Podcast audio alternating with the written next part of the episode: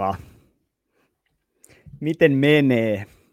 Moikka. Mä ajattelin, että moikkasit sä mua vai moikkasit sä yleisöä, mutta nyt tässä mä, ei ole muuta kuin me mä, mä moikkasin sua. Mä, mulla on yleensä sillä, että mä en, en niin kuin erikseen puhu yleisölle oikeastaan sillä, että keskity, keskity vaan tähän näin. Ja, okay. Hei, hieno tahvata vihdosta viimein.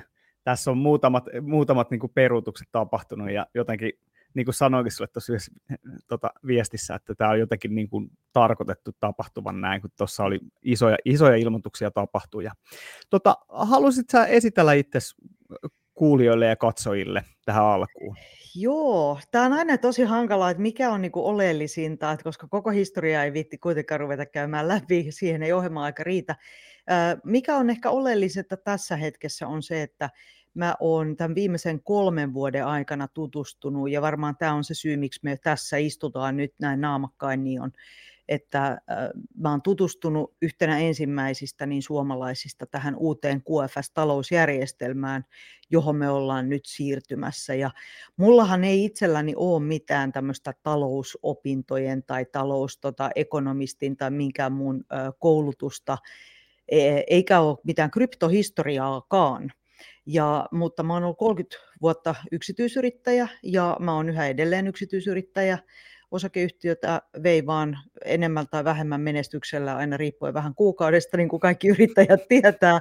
Ja, tota, ja se on niin semmoinen, että se on opettanut paljon sitä staminaa ja ymmärrystä siitä, että asiat tapahtuu joskus hitaasti, mutta aina, aina on liikettä johonkin suuntaan. Ja ehkä tässä ajassa niin kuin se, mistä mä haluaisin itsessäni mainita, on se, että mä olen niin kuin tämän ikäisenä pystynyt laajentamaan aika paljon sitä horisonttia, missä mä olen aikaisemmin työskennellyt niin kuin, ja ymmärtämään sitä, että mitä tulevaisuudessa on tulossa, paitsi teknologisesti, niin myös, että miten informaatio liittyy rahaan ja miten tulevaisuudessa niin kuin rahaa ja niin sanottua webbiä käytetään ja mitä, mitä siellä on mahdollisesti tulossa. Ja ehkä me saadaan tästä aika kiva keskustelu sitten aikaiseksi tänään. Joo, ja se, se, sitähän varten sä nimenomaan oot, oot, oot tässä, tässä tota striimissä ja tekemässä mukaan tätä podia, koska mä oon itse käyttänyt kanssa niin viime, viime ajat aika valtavasti aikaa ottaen selvää niin kuin digitalisaatiosta lähinnä. Ja sitten huomasin, että siellä on niin monet asiat, mitkä linkittyy, linkittyy toinen toisiinsa, ja sitten se oli itselle tosi jotenkin hämmentävä, hämmentävä niin kuin tilanne, kun mä yhtäkkiä täysin, että hetkinen, että mä oon niin kuin hypännyt tietyn rajan ylitte, ja mä huomaan, että meillä on täällä tämmöinen niin kuin infra pystyssä, mistä ei ole puhuttu mitään, ja kuinka pitkälle se tavallaan oli viety, ja siinä kohtaa mä rupesin niin kuin miettimään, että, että mikä, mikä tämä homman nimi on, ja jotenkin niin kuin aina, aina niin kuin asioiden suhteen on, niin kun rupeaa ottaa selvää, niin huomaa, jostain asiasta rupeaa ottaa selvää, niin huomaa, että se linkittyy moniin muuhinkin asioihin siinä samalla. Ja, ja, ja itse yrittänyt tehdä tässä tiettyä niin kuin valistustyötä kanssa niin kuin tuon digitalisaation kautta, tai että ihmisille tuonut informaatio siitä. Mutta me, me nyt ollaan niin kuin, varmaan vahviten liikutaan tässä niin kuin uuden, uuden talousjärjestelmän niin kuin puitteissa ja mi, mitä, mitä, mitä se mahdollisesti tarkoittaa meille kaikille, mutta mm. todennäköisemmin tuolla kuulijoissa ja katsojissa on sellaisia ihmisiä, jotka ei välttämättä niin ymmärrä, koska et, et mikä on esimerkiksi ö, niin sanotun keskuspankkien valuutan ja kryptovaluuttojen ero. Voisit sä avata meille vähän tätä? Joo, ennen kuin mennään siihen, niin mä haluan sanoa tuosta sanasta digitalisaatio vaan sellaisen tavallaan energeettisen niin kuin aspektin, että siis sehän on monelle hirveän äh, iso kirosana että digitalisaatio on jotain niin kuin pelottavaa ja jotain kammottavaa, joka tulee niin kuin saatiomaisesti niin kuin ylhäältä alaspäin niin kuin korporaatiomaailmasta. Ja mä itse ajattelen ehkä enemmänkin niin, että digitaalinen informaation kulku ja siirto liittyy vahvasti ja on liittynyt rahaankin jo viimeisen 20 vuotta ja varsinkin nyt viimeisen kymmenen vuotta, ja erityisesti sen jälkeen, kun kryptot tietyllä tapaa tuli mukaan, eli kun ajatellaan, että rahahan on informaatiota, joka on niin kuin, liikkuu verkossa. Aika harvalla niin kuin arjessa on hirveästi käteistä käytössä, on poikkeuksia ja monet on niin kuin jotenkin halunnut palata myöskin takaisin siihen seteliä ja kolikkoaikakauteen ihan vaan vastustaakseen tämmöistä pelottavaa digitalisaation niin kuin ajatusta, mutta toisaalta niin me ei pärjätä ilman tätä digitaalin, digitaalista niin kuin, informaatioliikehdintää. Ja siinä mielessä mä halusin vaan tämän tuoda tähän esiin, koska loppujen lopuksi siis se, että mikä on ero talous perinteisellä pankkijärjestelmällä ja nykyisellä joka kohta jää vanhaksi kryptomaailmassa, niin eipä juuri enää mitään hirveästi. Ne on periaatteessa samaa keskuspankin niin kuin luomaa ja äh, niin kuin tavallaan harhaisen rahan arvotuksen niin kuin päälle nojautuvaa niin kuin informaatioliikennettä. Tämä on mun tulkinta siitä. Eli periaatteessa vanha krypto, ja mä puhun nyt vanhasta kryptosta, kun mä tarkoitan, niin mä puhun näistä perinteisistä lohkoketjujärjestelmistä, jossa on tälläkin hetkellä parikymmentä tuhatta erilaista tokenia liikkuu, niin harvalla, ehkä onko siellä alle puoli prosenttia, joissa on oikeasti jotain aitoa, oikeaa arvoa takana vaan ne perustuu esimerkiksi niin kuin stablecoin-ajatukselle, että USA-dollari vaikka on yhtä kuin Tether, ja se määrittää sen arvon, mutta jos ei sillä alkuperäisellä USA-dollarilla ole mitään arvoa takana, niin ei ole silloin sillä digitaalisella versiollakaan. Eli tämä on tavallaan niin kuin harhaista mun mielestä ajatella, että sillä olisi mitään eroa. Niin kauan kuin ne tulee tavallaan, vaikka ne on siellä lohkoketjussa, niin ne silti monet käyttää arvotuksen pohjana keskuspankkivaluuttaa. Aivan. Oksymoroni tavallaan, että, että mm. suositaan anonyymiä lohkoketjuliikennettä, joka ei kuitenkaan tuo yhtään enempää sen arvoa siihen kuin mitä tavallinen finanssijärjestelmäkään keskuspankin kautta. Joo, tämä on yksi sellainen asia, mitä mä olen itse kelannut, että miten, miten me määritellään silloin tavallaan valuutan arvo jos se niin kuin rinnastetaan tavallaan just esimerkiksi Yhdysvaltain dollareihin, ja nyt kun katsotaan, että mitä tuolla meidän talousjärjestelmässä tällä hetkellä on tapahtumassa, niin ei se niin kuin kovin ruususelta se tulevaisuus näytä, niin siinä, siinä just niin kuin herää tämmöinen kysymys, että mitä se tarkoittaa silloin kryptoille, koska ne on niin kuin tietyssä mielessä niin kuin täysin sidoksissa siihen dollariin, ja Kyllä. miten me arvotetaan niitä, että mitä, mitä se niin kuin tarkoittaa tulevaisuudessa, että jos me ajatellaankin, että meillä onkin yhtäkkiä vaikka ajatellaan maailman reservivaluunnan juoni, niin siihenkö me yhtäkkiä ruvetaan sitten vertaa kryptoja, vai miten se niin. tapahtuu? No siis, tässä täytyy nyt mun mielestä erottaa niin kuin terminologisesti se, että mikä on keskuspankki, mikä on krypto ja mikä on digitaalinen valuutta. Nehän on Joo. kaikki tavallaan niin kuin hyvin eri, ne on termejä, jotka ihmiset sekoittaa ja käyttää niitä tosi suvereenisti niin kuin toistensa tilalla. Ja se, mikä on mun mielestä niin kuin se mielenkiintoisin, on se, että mitä tarkoittaa, kun me siirrytään digitaaliseen valuuttaan, joka on niin sanottu, ähm, mitä, mitäs mä, mä olen yrittänyt löytää niin kuin suomalaisen sanan sanalle commodity, pohjainen. Eli commoditilla tarkoitan siis kultaa, hopeeta, erilaisia arvojalometalleja tai sitten jotain, millä on vaihtoarvoa.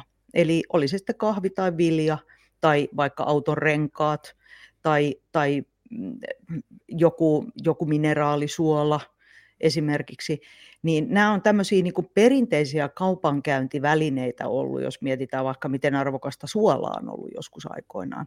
Niin ähm, mä itse näen, että tämä uusi QFS-järjestelmä, joka on varmaankin se, mistä paljon sit puhutaankin tänään, niin, niin siinä asiat arvotetaan jonkin todellisen arvon kautta, eikä niin kuin tällaisen hypoteettisen keskuspankin luoman niin kuin keskenään sovitun arvon kautta, vaan että niin, että kun sulla on se digitaalinen valuutta siellä lompakossa, niin sä voit mennä periaatteessa minne tahansa ja aina vaihtaa se vaikka kullaksi tai hopeaksi. Tai sä voit, sä voit oikeasti saada sillä X määrän vaikka kahvia.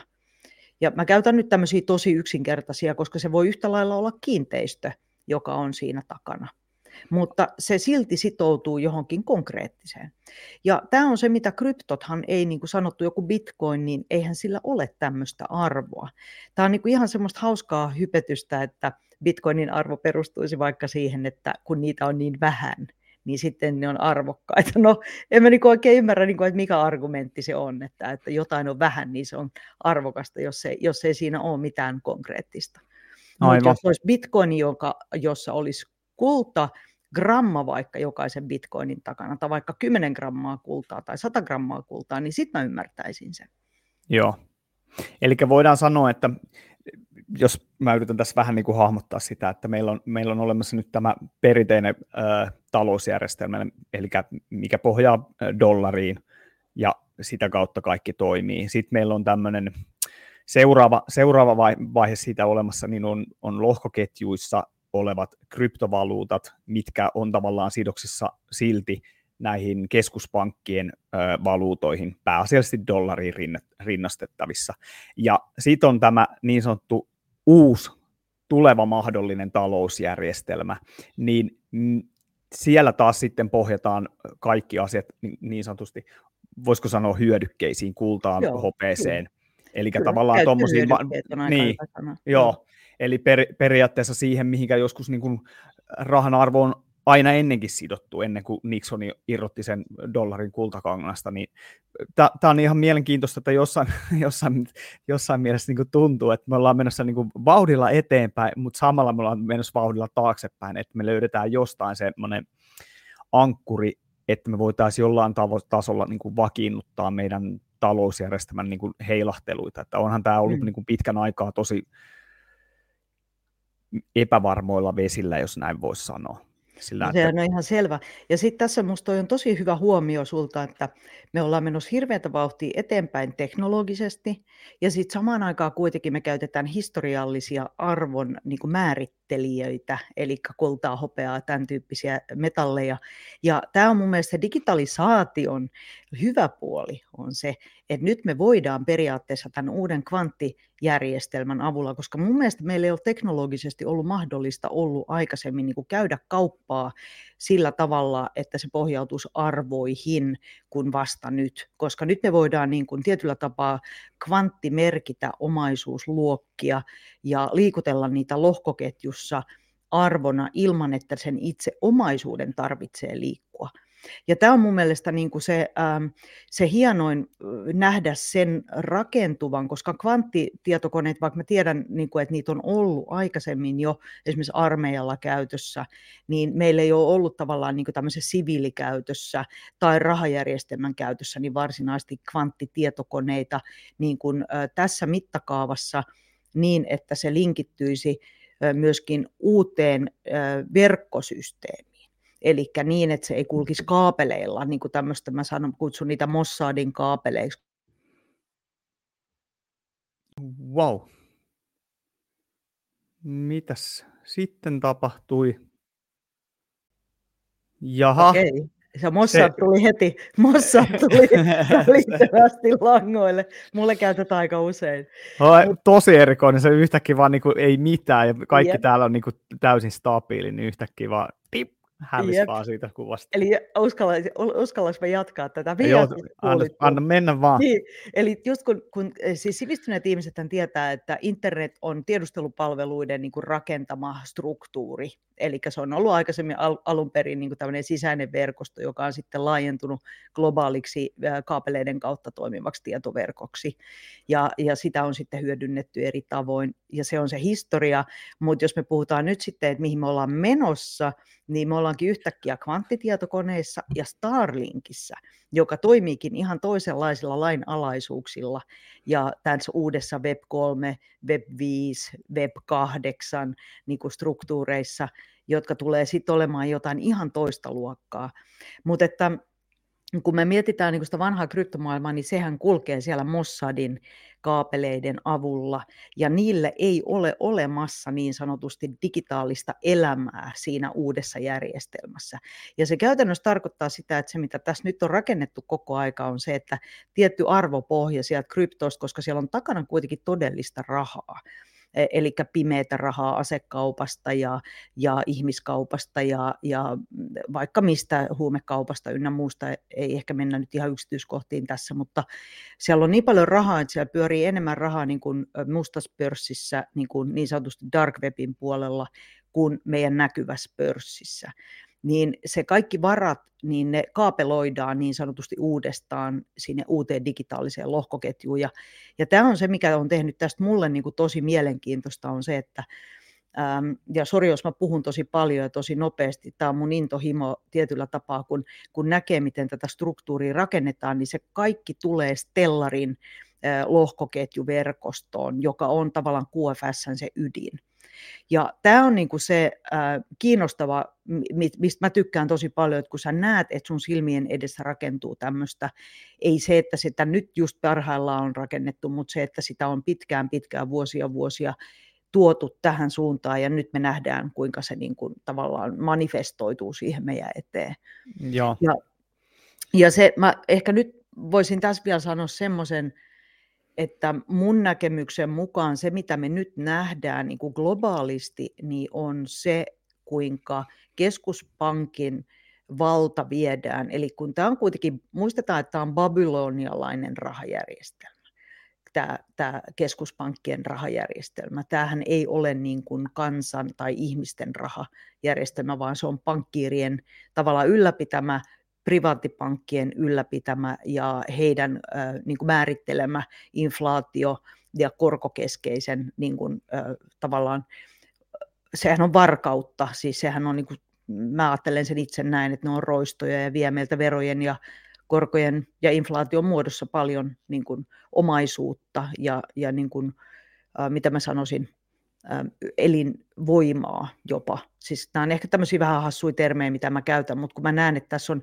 tämä esoteerinen aspekti ja sitten tämä ihan tämä fyysinen 3D-aspekti, ja näitä ei voi niinku erottaa toisistaan. Niin se, mitä mä näen tämän oikeastaan on se, että nyt tässä puretaan sitä valtaa ja se pikkuhiljaa sitten siirretään tähän uuteen digitaaliseen järjestelmään QFS. Joo. Miten, tota, miten sä niin kun, eh, kuvailet niin kun noiden kahden ero, jos me ajatellaan, että on toi, mikä se QFS ja mm-hmm. sitten perinteinen lohkoketjuteknologia, niin miten, miten ne niin kuin ero, että onko se nimenomaan sen niin kuin Starlinkin kautta tapahtuva yhteys, että se ei enää niin kuin periaatteessa tarvitse noita maakaapeleita ollenkaan käyttöön, vai miten, miten se niin kuin eroaa toisistaan, nämä kaksi asiaa? No siis semmoinen karvahattu-versio, siinähän on varmaan paljonkin eroja, joita minäkään en tiedä, koska mä en ole mikään koodari. Muistakaa, että mä en ole siis edes tämän asian asiantuntija, vaan mä oon tämmöinen itseoppinut ajattelija. Ja sitä, siitä niin kuin mun näkökulmastahan mä näitä puhun, ja moni saattaa olla ihan eri mieltä, ja mä mielellä aina kuulen muitakin perspektiivejä, mutta mun mielestä se isoin on se, että kryptoissa, vanhassa lohkoketjussa, niin siellä ei ole arvopohjaa millekään, vaan ne on nimenomaan niin kuin suunniteltu alun perin niin sanotusti mustan pörssin rahan liikuttelemiseen, eli rikollisen rahan liikuttelemiseen ja rahanpesuun.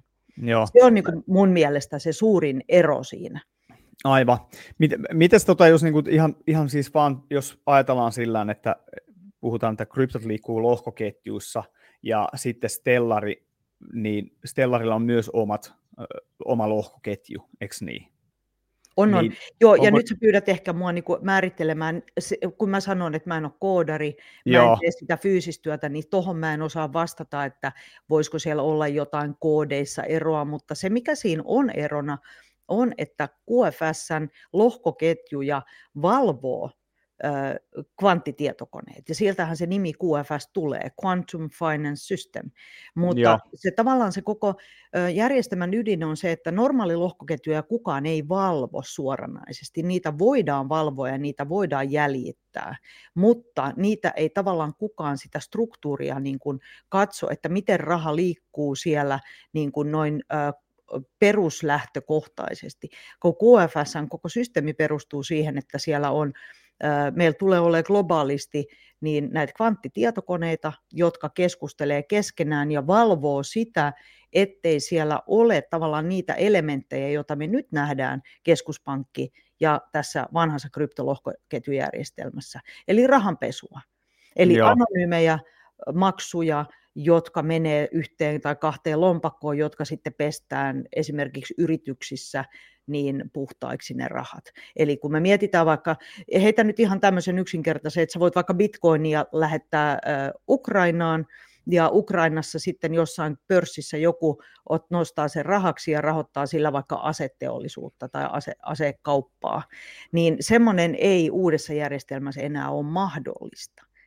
Ja tämä on niin kuin, tätä, mä, tätä, tämä on tämä on tavallaan pitää aika laajalti ajatella mun mielestä sitä, jotta ymmärtää sen niin kuin funktionaalisen eron. Mutta se, että jos sä puhut koodaamisesta, niin siitähän mä en tiedä höykäsen pöläystä. Joo, Okei, tota, mi, mitä, mitä toi, niin kuin sä sanot, että esimerkiksi, että, että kukaan, kukaan ei valvo, niin kuin, sanotaan nyt vaikka Bitcoin-lohkoketjua, ja sitten jos ajatellaan, niin kuin, wow, okei, tämä heittelee nyt jostain syystä koko ajan niin kuin mäkeä.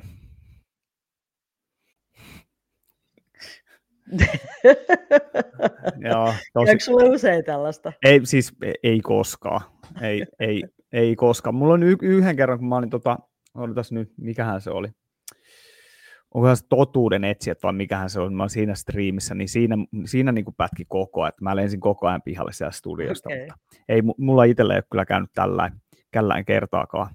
No, mutta näin... tulee vähän väriä tähän lähetykseen. Joo, kyllä. Tota, mitähän mä olin tuossa kysymässä? Niin sä, sä kysyit kai siitä valvomisesta jotain. Niin, että et tavallaan se, että et jos, jos ajatellaan, että otin niin kuin esimerkkinä tuon Bitcoin ja Bitcoin-lohkoketjun, että siellä me ei pystytä niin tietyssä mielessä niin kuin valvoon sitä, että se on niin sanottua niin kuin privaattia se rahaliikenne, niin miten se sitten tämmöisessä niin kuin tuossa Stellari-järjestelmässä, niin onko siinä niin kuin sit se, että siinä pystytään niin kuin seuraamaan täysin koko ajan sitä rahaliikennettä joka suuntaan? No ensinnäkin mä haluan korjata tuon, että se ei pidä paikkaansa, että bitcoinia tai mitään lohkoketjua ei voita seurata. Siis meillähän on niin kuin, tämmöistä uusinta tietoa on, että bitcoin olisi alun perinkin suunniteltu niin sanotuksi tota, semmoiseksi ansaksi.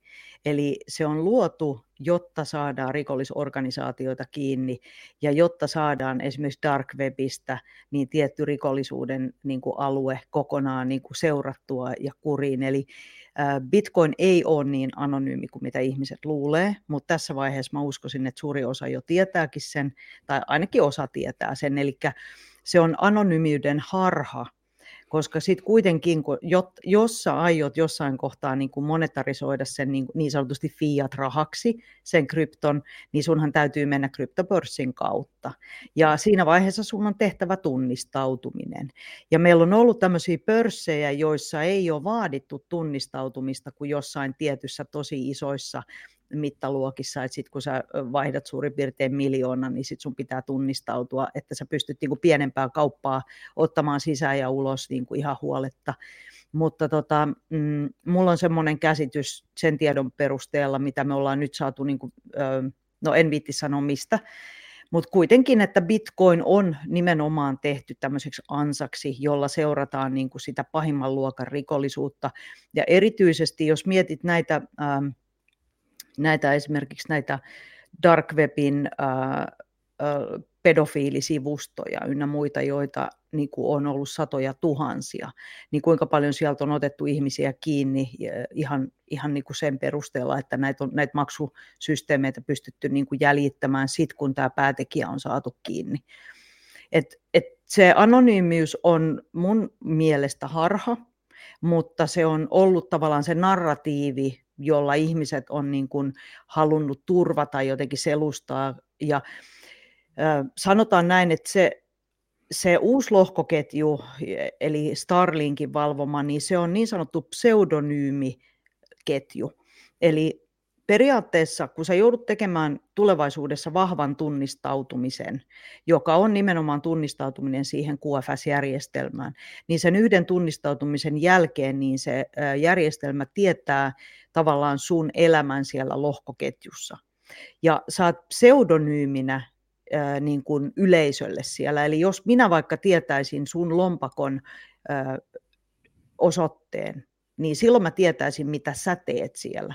Mutta periaatteessa sä liikut vaan numerosarjalla siellä, ihan niin kuin bitcoinit tai mikä tahansa Ethereum, niin menee numero tai tuolla osoitteella siellä.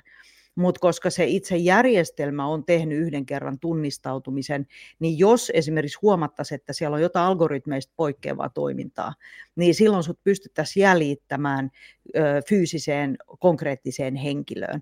Ja silloin voitaisiin esimerkiksi jäädyttää se sun lompakko, ja tehdä rikostutkimus siitä.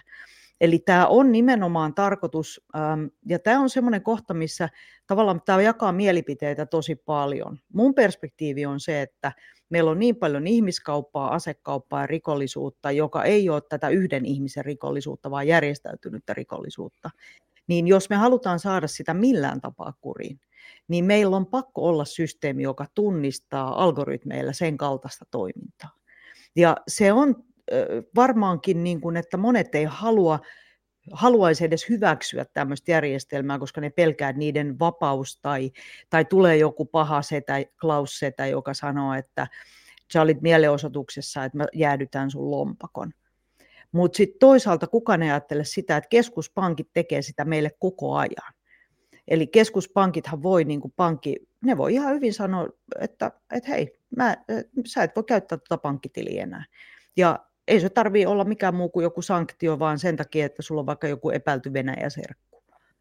Joo. Eli mä, mä yritän, sori, että mä, mä vähän ehkä sekoilen tässä, mutta mä yritän tuoda tavallaan sitä aspektia, että kun me siirrytään digitaaliseen rahaan, niin se QFS-järjestelmän tehtävä ei ole valvoa meidän yksilöiden rahan käyttöä sillä tavalla, että montako maitolitraa me ostetaan tai, tai minkälainen auto meillä on, vaan sitä, että toimitaanko me rikollisesti. Ja mun mielestä niin tässä uudessa maailmassa, mitä QFS on tuomassa meille, mihin suuri osa ihmisistä ei halua uskoa, niin on uudenlainen vauraus ja uudenlainen niin kuin yhteisö ja uudenlainen fokus niin kuin ylipäätään mm, olemassaoloon. Ja kun mä puhuin aikaisemmin, että toi on toi Mossad-kaapelit ja puhutaan Babylonian rahajärjestelmästä ja kasareista ja muista, niin nehän on rikollisia kaikki. Eli se täytyisi niin kuin jollain tapaa pystyä ensin sisäistämään, että se kaikki rahajärjestelmä toimii niin kuin semmoisilla lainalaisuuksilla, joka ei tue ihmiskunnan hyvinvointia. Ja kun se puretaan, niin meidän täytyy saada tilalle joku järjestelmä, ettei se tapahdu uudestaan sadan vuoden päästä. Joo, kyllä mä itse niin miettinyt siis just tavallaan sitä digitalisaatioa ja tavallaan just, just tuohon Web 3.0 lohkoketjuteknologian, että kun se oikeasti mahdollistaa meille sen irtautumisen tämmöisistä vanhoista valtarakenteista. Että se, sehän on niin kuin ihan selvä asia, että jos me halutaan desentralisoida meidän tavallaan yhteiskunnat ja noin, niin se teknologia mahdollistaa se. Ja kyllähän mäkin niin kuin aika paljon on saanut, saanut tavallaan semmoisia vähän kysyviä ja ihmetteleviä niin kuin viestejä, että hei, miten sä nyt yhtäkkiä tämmöiseen olet lähtenyt, niin just tavallaan niin kuin tuossa alussa sanoit, niin mun mielestä niin kuin digitalisaatio on digitalisaatio, ja se, että onko se hyvää vai huono, niin sehän on täysin ihmisistä kiinni, että miten me, miten me halutaan käyttää sitä. Ja tuossa just niin kuin selitit tuosta noin, että, että tavallaan tämmöistä rikollisuutta halutaan, halutaan niin kuin kitkeä tai että tiedetään, jos tapahtuu jotain rikollista, niin se, se, siinä on just, että toihan on tosi kaksipiippunen asia, että esimerkiksi EU-komissiohan tällä hetkellä ajaa niin semmoisia lakeja läpi, missä niin kuin periaatteessa kaikkea tekstiviestiliikennettä ja kaikkea pysyttäisiin seuraa. Ja mm. nehän käyttää tavallaan just tässä, että, että esimerkiksi pedofiliaa ja laitonta asekauppaa ja huumekauppaa, terrorismia, että he, et heillä pitäisi olla oikeus niin kuin seurata, että pystytään sen jälkeen niin, niin sanotusti niin kuin ottaa, ottaa rikolliset kiinni, mutta mitä se tarkoittaa sitten niin kuin kokonaisuuden kannalta just tavallaan, että, että hmm. meillä on kumminkin niin valtava, että meidän keino, tekoälyjärjestelmät kehittyy ihan järkyttävän nopeata vauhtia tällä hetkellä, ja tu, ollaanko me niin kuin siirtymässä just tämmöiseen niin kuin, digitaaliseen avovankilaan, missä sä et voi tehdä mitään, etkä sanoa mitään, kun kaikki, kaikki niin kuin pitää kelata sen jälkeen, että tulee tämmöinen... Niin Mutta eihän olla ne... oltu siinä jo. Sitä Niinhän mä sanoa, että on ihan niin naurettavaa, että ihmiset pelkää jotain, mikä on jo. Suurin siis osa nimenomaan... ihmisistä ei tajua sitä, että me ollaan oltu siinä vankilassa koko elämämme ajan, koska mm. meillä ei ole ollut mitään mahdollisuutta ensinnäkään niin kuin, normaalilla työllä rikastua. Eli siis mun, pointti tässä on se, että tämä vanha järjestelmä niin ei salli minkään näköistä yksilöllistä hyvinvointia sen takia, että, että se on niin tiukasti niissä keskuspankkien lainalaisuuksissa ollut ja elänyt. Ja kaikki just korot, kaikki inflaatiot, nehän on rikollista puuhaa. Et meillä on, minusta on niin oksymoroni, että meillä on laissa koronkiskonta kielletty samaan aikaan, kun meillä on niin kuin pankkien korot, kun asuntolainojen korot on, niin kuin tiedät sä, sillä ihan niin kuin epävakaasti niin kuin tyyliin, mä oon maksanut itse joskus 5 prosentin asuntolainaa niin kuin tyyliin 15 vuotta sitten, ja 90-luvulla ihmiset maksoivat 15 prosentin tota niin, asuntolainaa, ja sitten ihmetellään, miksi on inflaatio.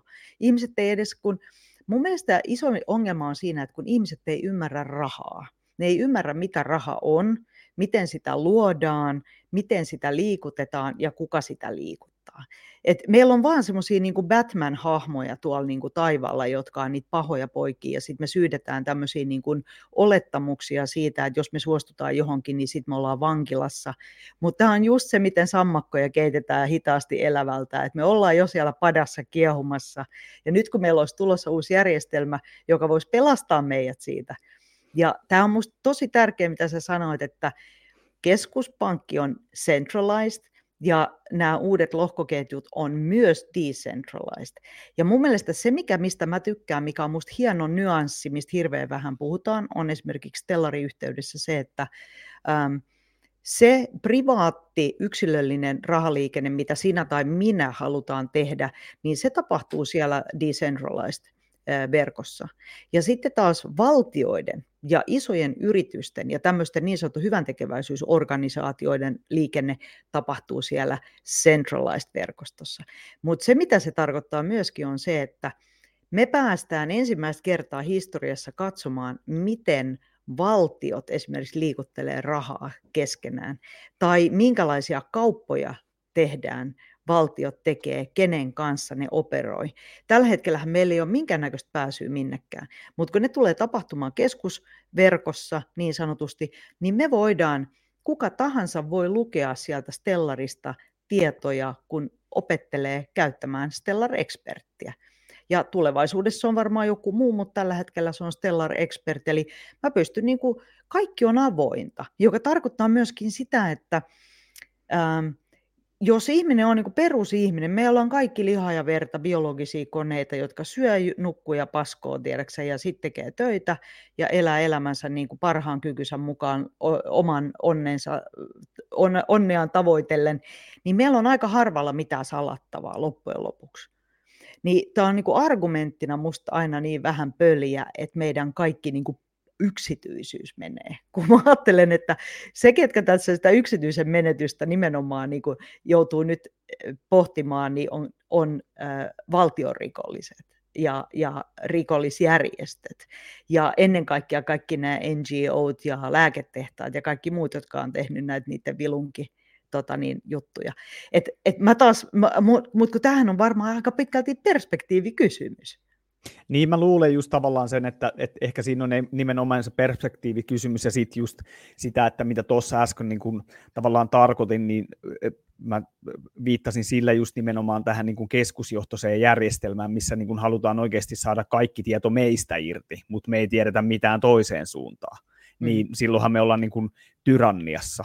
Kyllä. Ja et, et sehän on niin kuin mielenkiintoista ylipäätänsä siis katsoa sitä, että miten meille myydään, niin nehän aina nuo kaikki lait, niin nehän on niin kuin yksityiset toimijat ja henkilö, niin kuin yksityishenkilöt, mutta ei siellä ole mitään mainintaa ikinä valtioista. Hmm. Eli valtiot voi tehdä ihan mitä lystää, ja ei meillä ole mitään ymmärrystä siitä, että siis ihmistähän ei ymmärrä sitä, että mehän ollaan tämmöisen niin kuin valtavan niin kuin valvontajärjestelmän sisällä jo.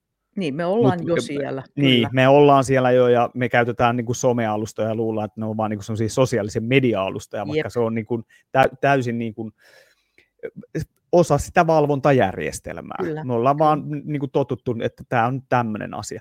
Tota, nyt, kun sä tuossa jo pääsit tota, mainitseen, niin hypätäänkö tuohon Stellari, Stellari-järjestelmään, niin mä, tä, tästä mä niin kuin haluan myös niin kuulla, koska siitä on lueskellut kaiken näköistä, mutta niin kuin, mukava kuulla ihmiseltä, joka on sitä jo kerinyt tutkiin niin kuin hyvän aikaan, niin lähdetäänkö jostain semmoisesta niin kuin ensimmäistä askeleista, että mikä, mikä on Stellar?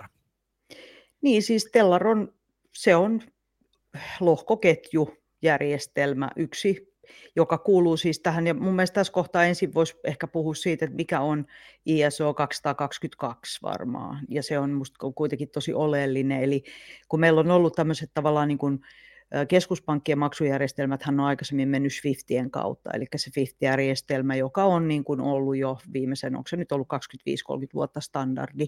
Eli jos sä lähetät Suomesta Jenkkeihin rahaa, niin siinä menee sitten parhaimmillaan viikko, ja siihen saattaa tulla sitten kaiken näköisiä valuuttamuunteluita, eli jos sä lähetät sen, niin kun se pääsee perille, niin kurssi on voinut muuttua niin paljon, että se onkin itse asiassa 70 vaan kun se menee takaisin tai menee perille. Ja Swift-järjestelmän niin kuin ongelmahan on ollut hitaus, koodaus ja sitten se, että siihen, sen kanssa niin kuin muut protokollat ei juuri keskustele. Ja nyt me päästään siihen digitalisaation niin kuin positiiviseen puoleen on se, että kun kun tulee erilaisia koodausmahdollisuuksia, niin sä voit laittaa erilaiset niin kuin partikkelit keskustelemaan keskenään ja jakamaan informaatiota. Ja ehkä niin kuin se vanhoin lohkoketjujen isoin ongelma on tietenkin ollut se, eihän siihen ole ollut tarvetta, mutta periaatteellisesti niin nehän ei keskustele keskenään. Eli Bitcoinin lohkojärjestelmä ei periaatteessa keskustele vaikka Dogecoinin kanssa tai, tai Ethereumin kanssa noin niin kuin natiivisti. Eli siellä on tavallaan se ongelma tulee siinä, että siellä ne on niin, kuin niin vanhoja järjestelmiä, vanhoja koodauksia, että niitä ei voi periaatteessa hirveän helposti edes mun tietojen mukaan edes uudelleen muokata. Joka tarkoittaa sitä, että on kehitetty, ja se, että kuka tämän taustalla on, mä en tiedä, mä, se ei ollut mulle niin kiinnostava, että mä en tiedä, kuka sen ISO 222 standardin taustalla on, mutta se on siis uusi viestintäjärjestelmä, joka on koodattu niin, että kaikki ne, jotka on sen sisällä, niin ne pystyy hyvin helposti keskustelemaan keskenään ja vaihtamaan viestejä siinä lohkoketjussa ja sillä tavalla sitten niin kuin, ö, tekemään smart kontrakteja keskenään. Ja sehän tarkoittaa siis vaikka sitä, että jos minä ostan auton, niin sen sijaan, että mä menen autokauppaan ja juttelen automyyjän kanssa, ja teen sen kanssa paperit ja sitten se lähettää ne pankkiin ja kysyy vaikka, että saanko mä lainaa tai mitä tahansa se onkin se byrokratia ja hierarkia siinä, mitä pitäisi tehdä.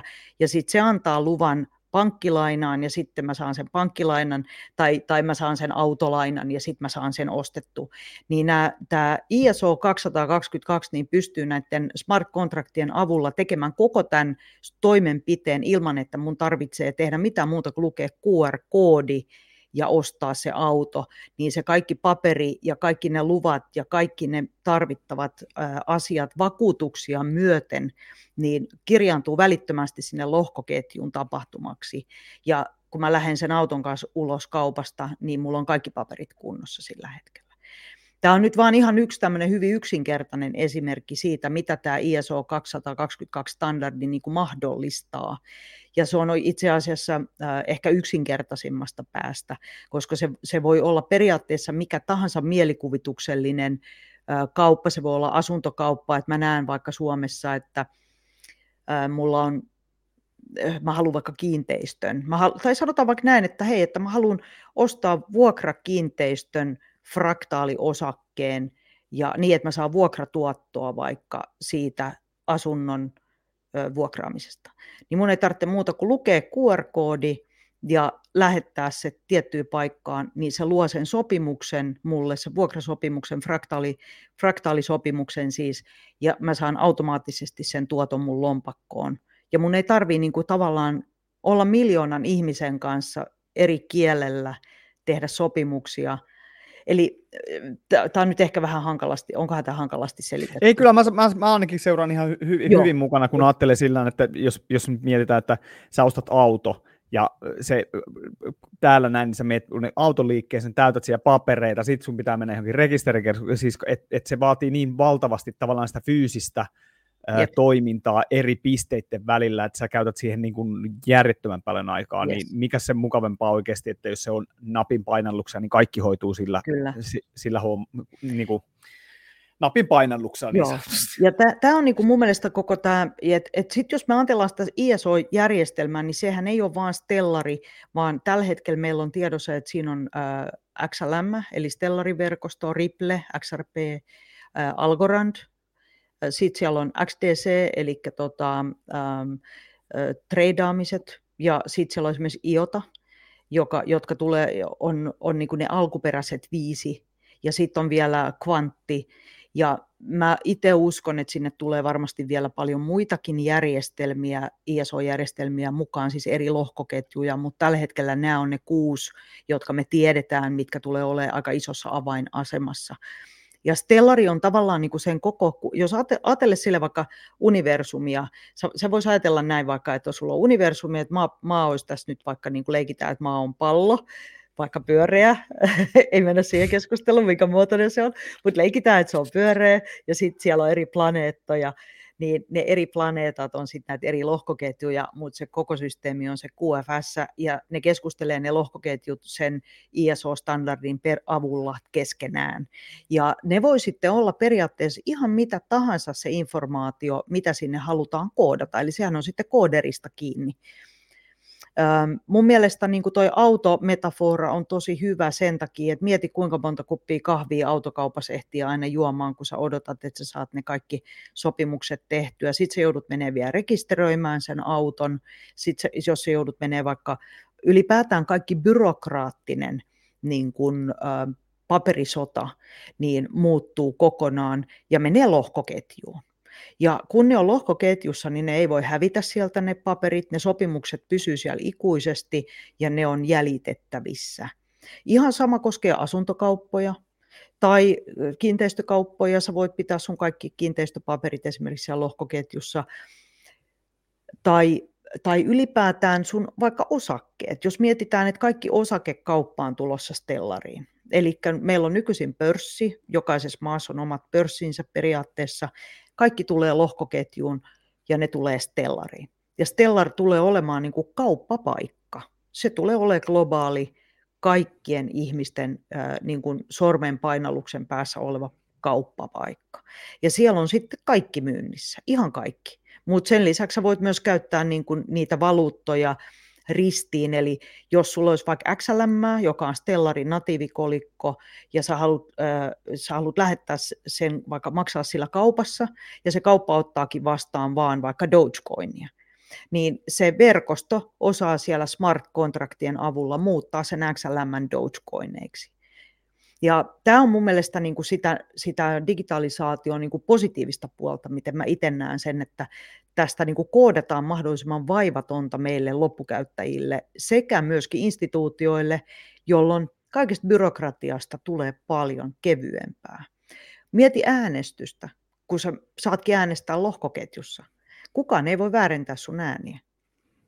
No toi on just yksi sellainen asia, mi, mi, mitä, mistä mä oon niin tykännyt, niin on nimenomaan se, että se mahdollistaa esimerkiksi täysin suoran demokratia, että me päästään äänestämään asioista eikä ihmisiä. Ja mitä me tehdään enää sen jälkeen tuommoisella niin turhalla porukalla, joka niin kuin istuskelee tuolla ja nauttii, nauttii meidän rahoista, niin. vaan se, että niin ne, sittenhän ne on ihan täysin turhia ihmisiä. Ei, ei me tarvita niitä enää mihinkään, vaan sen jälkeen just, että kun tässä on just sama asia, että mä näen niin paljon positiivisia asioita tässä, että, että ainakin omassa vaakakupissa niin ne positiiviset asiat on niin kuin isommassa osassa kuin tuota, ne negatiiviset, mutta niin kuin sanottu, ihmiset on ihmisiä ja miten me niin kuin päätetään käyttää näitä ja sen takia esimerkiksi itse olen käyttänyt niin kuin hir- hirveän paljon aikaa siihen, että mä tuon mahdollisimman paljon ihmisille informaatiota, mm. että ihmiset osaa tehdä niitä päätöksiä. Ja hei, toisi oli tosi tärkeää, mitä sä sanoit myöskin, että kun jos ajatellaan pelkästään, sanotaan näin vaikka, että jos vaan äänestys menisi lohkoketjuun, niin mieti, miten erilainen maailma meillä olisi. Mm. Pelkästään äänestys, jos menisi sinne. Et vaikka rahakin pysyisi joten, jotakuinkin vaikka käteisenä tai niin, että mä kaltaisin vaikka taskun pohjalla hopeakolikoita, joo, mutta jos äänestys menisi lohkoketjuun, niin miten erilainen maailma meillä olisi, koska me voitaisiin sitä suoraa demokratiaa harjoittaa. Ja, ja mä uskon myöskin, että tulevaisuudessa että tämä tavallaan paluu niin kuin enemmän ää, lokaaliseen toimintaan, niin tapahtuu sitä kautta, että me käytetään enemmän suoran demokratian metodeja ja äänestetään esimerkiksi vaikka, niin kuin, että okei, että otetaanko me tälle kylälle nyt vaikka se uimahalli, eikä niin, että, että kaupungin valtuusto päättää sen, vaan ihmiset päättää sen. Ja mm. jokaisen pitää vaikka tyyli olla osallisena sitä kommunia ja päättää niin kuin yhdessä. Ja tämä, tämä niin kuin tulisi jo pelkästään se yksi aspekti niin muuttamaan niin kuin ihan siis järjettömän paljon, tai, tai että minkälainen sairaanhoito meillä on vaikka. Nää, tässä on niin, niin paljon niin erilaisia nyansseja koko tässä jutussa, että sen takia niin tätä ei voi musta yksilitteisesti pitää hyvänä tai huonona. Ja kyllähän mä nyt tietenkin järkevänä ihmisenä tunnistan myöskin, että jos sieltä keskushallinnon kautta tulisi tämmöinen niin kuin CBDC, tyyppinen niin kuin keskuspankki digivaluutta, joka olisi koodattavissa vain tiettyyn asti tai, tai vain tiettyyn tuotteeseen käytettäväksi, niin sehän ei ole se, mistä me nyt keskustellaan, vaan me keskustellaan nyt ihan toisenlaisesta struktuurista. Ja mä uskon itse, että keskuspankit yrittää vielä ajaa tuon keskuspankkidigivaluutan läpi ennen kuin se tulee kaatumaan omaan mahdottomuutensa, koska näitkö, oliko se eilen vai toispäivänä, oliko se Hesari vai Yle, missä oli ihan hirmu hauska lause, että, että peria- siellä oli vielä tälleen sanottu se, että, että niin, että, että Käteisellä rahalla ja keskuspankin digitaalisen valuutellahan ei ole mitään eroa, vaan ne ovat molemmat keskuspankkien, keskuspankkien tota valuuttoja. Ja se mm. oli musta, siinä oli kaikki oleellinen, mitä kenenkään tarvitsee tietää. Ei tietenkään kannata hyväksyä mitään keskuspankkien digitaalista valuuttaa.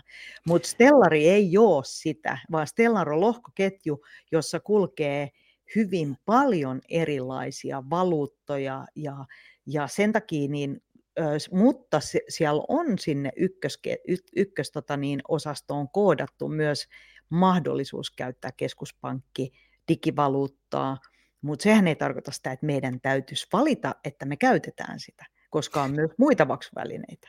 No toi on just hyvä se, että mitä mä oon niin ihmisessä sanonut, että mä sanon, että kun meillä on niin tässä tämmöiset kaksi toimintalinjaa, on tämä niin keskus, keskuspankki tai tämmöinen keskusjohtoinen linja, joka yrittää ajaa ihmisiä niiden tavallaan siihen lohkoketjuun. Mutta se on yleensä sit ihmiset, jolla, jotka ei ymmärrä, että on olemassa vaihtoehtoja. Ja ihmiset, jotka on hereillä, niin voi itse valita sen lohkoketjunsa, missä sitten toimii.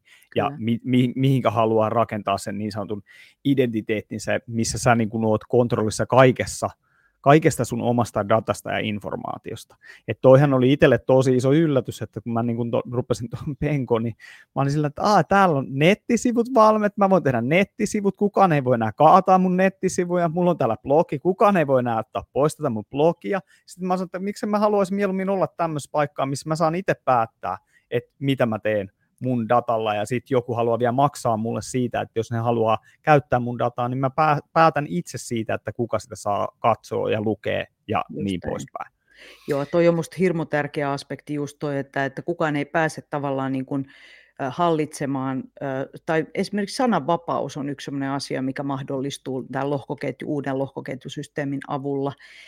Juurikin toi, esimerkiksi mä näen hirveän mielenkiintoisena nyt, kun Elon Musk rakentaa, kun niillä on tämä X-korporaatio, niin kun ne tulee rakentaa, X.com, niin sehän on siis vanha, osoitekin jo, mutta et kun se tullaan rakentamaan niin kuin toimivaksi niin, että se menee ristiin kaikilla somealustoilla niin, että sä pystyt periaatteessa vaikka Telegramissa tekemään maksumääräyksen suoraan tokenilla, niin kun sä oot varmistautunut sinne, niin että mä tiedän, että hei, että, että tuolla on jami ja mä haluan lähettää sille vaikka sen, niin mä vaan Telegramin kautta lähetän sen ja sen menee suoraan mun lohkoketjusta sun lohkoketjulompakkoon Telegramin avulla tai sama Twitterissä. Tai se, että, jos mulla on kontenttia, mitä mä tuotan vaikka Twitteriin ja mä haluan siitä niin kuin vaikka sentin jokaisesta katsontakerrasta, niin sen voi niin kuin suoraan hyvin vaivattomasti maksaa, niin sä pääset lukemaan sen artikkelin. Ja mä uskon, että tämä tulee olemaan, ja ihan täsmälleen sama, että me voidaan esimerkiksi Tällä hetkellä meidän tietoja myydään mainostajille tosi kovalla hinnalla. Meidän ja nimitietoja myydään koko ajan. Niitä on myyty niin kuin viimeisen 20 vuotta ilman, että me ollaan nähty penniikään niistä.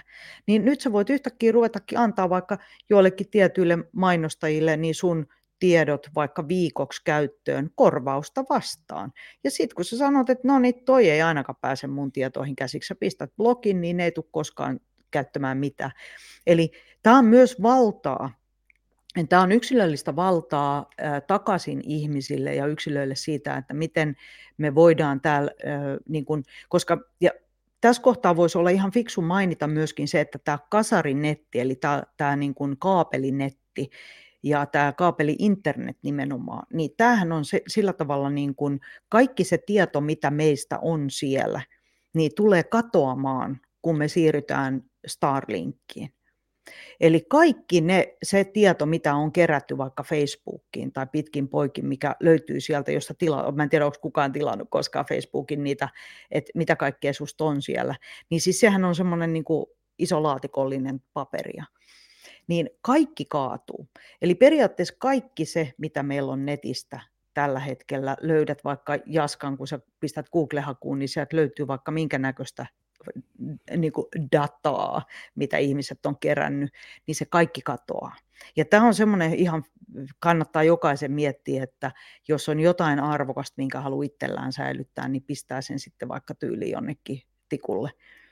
Mutta, mutta tämä tulee muuttumaan ihan sataprosenttisesti niin kuin päälaelleen tämä koko systeemi. Ja tämä on, tulee olemaan suurimmalle osalle ihmisistä ihan täysin yllätys. No sitä mä olen itse tuossa niin sanonut just, että ihmiset ei niin ymmärrä, että, että kuinka nopeita asiat tulee muuttuun. Että voi olla, että me ollaan jo ensi vuonna niin kuin täysin, täysin uudenlaisessa maailmassa, että kaikki tekoälyjärjestelmät, kaikki mitkä kehittyy, niin ne kehittyy niin voimakas vauhtiin nyt, että se voi olla se yksi yö, ja me ollaan ihan täysin uudenlaisessa maailmassa. Mm. Tota, mitä sä sanoisit ihmiselle, joka just niin kuin tavallaan halua, haluaisi niin kuin lähteä tutkimaan enemmän tuota stellarisysteemiä, että mitkä on niin kuin semmoiset ensimmäiset järkevät, järkevät askeleet tavallaan sitä kohden? Tuo on kyllä tosi vaikea, että mikä, sehän riippuu vähän ihmisestä, että miten hän on orientoitunut niin kuin tavallaan ylipäätään maailmaan, että mikä siinä kiinnostaa, että onko se just niin kuin sähän tunnut olevan enemmän niin kuin web-puolen ihminen ja kiinnostunut niin kuin siitä puolesta. Mä taas itse olen enemmän kiinnostunut rahasta ja sen liikkeistä ja myöskin sit siitä, että tavallaan kun mä ajattelen, että mä koen itteni taas enemmän semmoiseksi niin patriotiksi siinä mielessä, että, että mä haluan niin kuin nähdä, kun se kun se tota, keskuspankkien valta tavallaan luhistuu ja se on ollut tämmöinen niin kuin mun fokus. Ja sen takia se on musta niin kiinnostavaa nähdä, että kun se raha on ollut niin tärkeässä roolissa, että sehän riippuu vähän siitä ihmisestä, että mikä siinä asiassa häntä kiinnostaa, mutta sitten on paljon ihmisiä, jotka on tällä hetkellä peloissaan sen takia, että ne ajattelee, että okei, kun keskuspankit tota, romahtaa, niin silloin pankit romahtaa, ja se pitää paikkansa. Periaatteessa, niin kun, jos ihmisillä on vaikka osakkeissa rahoja kiinni, niin meillä on sellainen niin näkemys, että ne tulee osakemarkkinat, kun ne romahtaa, ne menee nolliin, ihmiset tulee menettämään siellä rahansa.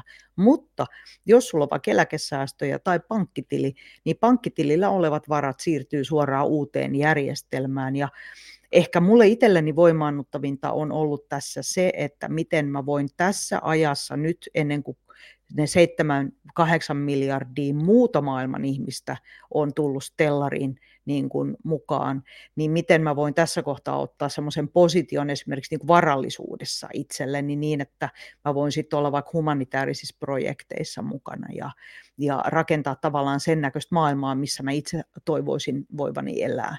Ja mun mielestä se on yksi hirmu hyvä motivaatio on se, että opettelisi vaikka, että okei, mikä se Stellar on, mitä siellä voi tehdä, minkälaisia yrityksiä sinne on tulossa, lukee Stellarin uutisia, tulla myös noihin meidän ryhmiin. Meillä on kotimaassa on yksi ryhmä ja sitten meillä on kansainvälinen ryhmä, joka on tosi aktiivinen. QSI-kanavalta löytyy paljon tietoa.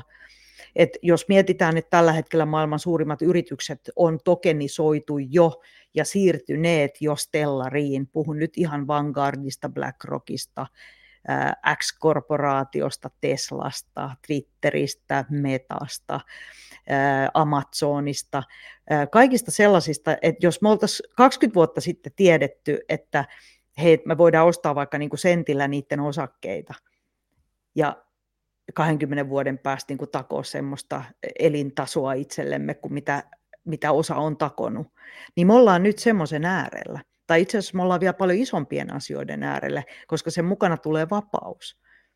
Niin siinä mielessä tämä on, niin kuin, tämä on, to, tämä on vähän vaikea sanoa, että mihin kukakin haluaa keskittyä, mutta, mutta voi, niin kuin säkin sanoit, että haluaisit sä kertoa vaikka mulle siitä, kun sä puhuit, että esimerkiksi noista web-sivuista, että miten sä itse näet sen, että mitä kaikkea siellä voisi tehdä sillä puolella? Siis no, mulle, mulle itselle on siis niin kuin tärkeitä arvoja on vapaus ja just tavallaan se itsemääräämisoikeus, se, että mulla on niin kuin henkilökohtaisesti niin kuin, mä päätän, mitä mä teen mun elämällä. Nehän, nehän on niin kuin niitä tärkeitä asioita. Totta kai niin kuin raha kuuluu os, oleellisena osana siihen, niin kuin pakettiin, mutta just tavallaan se, että kun mua niin pitkän aikaa häirinnyt toi sensuuri, mm. että et kun sä oot tuommoisessa niin keskusjohtoisessa järjestelmässä niin kuin Web 2.0, niin ne serverit on korporaatioiden omistuksessa, jos sä teet siellä jotain semmoista, mikä on niin kuin, että hei, et sä tämmöistä voi puhua, niin ne vaan sulkee ne sivut. Sä et voi sille yhtään mitään. Sä et voi niin kuin yksinkertaisesti sille yhtään mitään. Sä voit hommata itsellesi jotkut omat serverit, mutta kellä on niin kuin varaa ylläpitää omia servereitä, tosi harvalla ihmisellä. Mutta se, että kun mä men, rupesin, rupesin kuin tavallaan tutkiin tota digitalisaatio ja sitten Web 3.0, niin siis se on oikeastaan sun ei tarvi mitään muuta kuin ostaa itsellesi niin, niin sanotusti oma domaini. Ja se sun oma domaini niin toimii myös sun kryptolompakko osoitteena. Ja mm. Sit sulla on siellä lohkoketjussa sun blogi, kotisivut, niin kukaan ei voi ottaa niitä alas. Sä, sä voit kirjoittaa sinne periaatteessa mitä sua huvittaa, niin kukaan ei pysty sulkeen niitä sivusta. Ja sehän on niinku semmoinen niinku asia, mikä muotossa niin kuin kiinnostaa tosi tosi paljon, koska nämä kaikki sitten joka tapauksessa niin kuin liittyy toi, niin kuin keskenään toisiinsa, mutta se desentralisaatio on se mun juttu, mistä mä tykkään tuossa asiassa. Mm. Ja se, mitä se tuo meille niin kuin mukanaan, se, se, se tuo meille vapautta, se, tuo me, se, se vie meidät niin kuin pois valtion ikeen alta ja tuommoisten megakorporaatioiden alta, missä ne niin kuin määrittelee, että miten, miten me toimitaan ja mitä me puhutaan ja mitä me sanotaan ja miten me ollaan täällä maailmassa. Mm. Ja sitten siinä on myöskin se, että se tuo toisaalta myös sitä läpinäkyvyyttä. Mm. Et kun se on siellä lohkoketjussa, niin se, se jo, jonka... Jo, ja sitten mä ajattelen itse niin, että koska mä oon niin karseita juttuja seurannut tässä viimeisen kymmenen vuotta, että miten, niin kun, miten vaikka ihmiskauppa tai tai huumekauppa ja ylipäätään, jos sä mietit niin kuin ihmisiin kohdistuva rikollisuus, joka on siis myös valtiolähtöistä usein.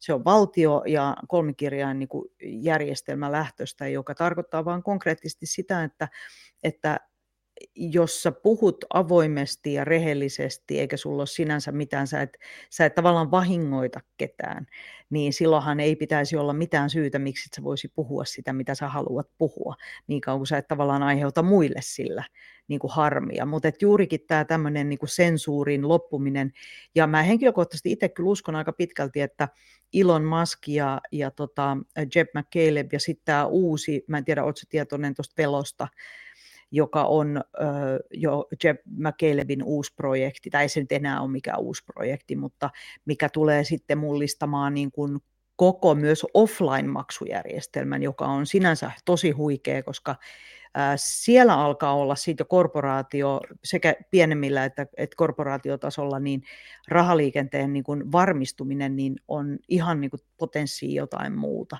Eli kun tällä hetkellä niin kuin lohkoketjujen toiminta on pitkälti niin kuin kaapeleista kiinni ja yhteyksistä kiinni ja varmistajista kiinni, nodeista kiinni ynnä muuta, niin sitten kun me mennään Starlinkkiin, niin me voitaisiin ajatella, että okei, että Starlink-yhteys on tärkeä, mutta sitten kun me tullaankin siihen kohtaan, missä sun ei enää tarvitse olla edes online, kun sä voit lähettää varoja, tai kun sä voit tehdä lähetyksiä, niin silloin me ollaan niin kuin aika, aika niin kuin kovassa skifi niin kuin skenaariossa.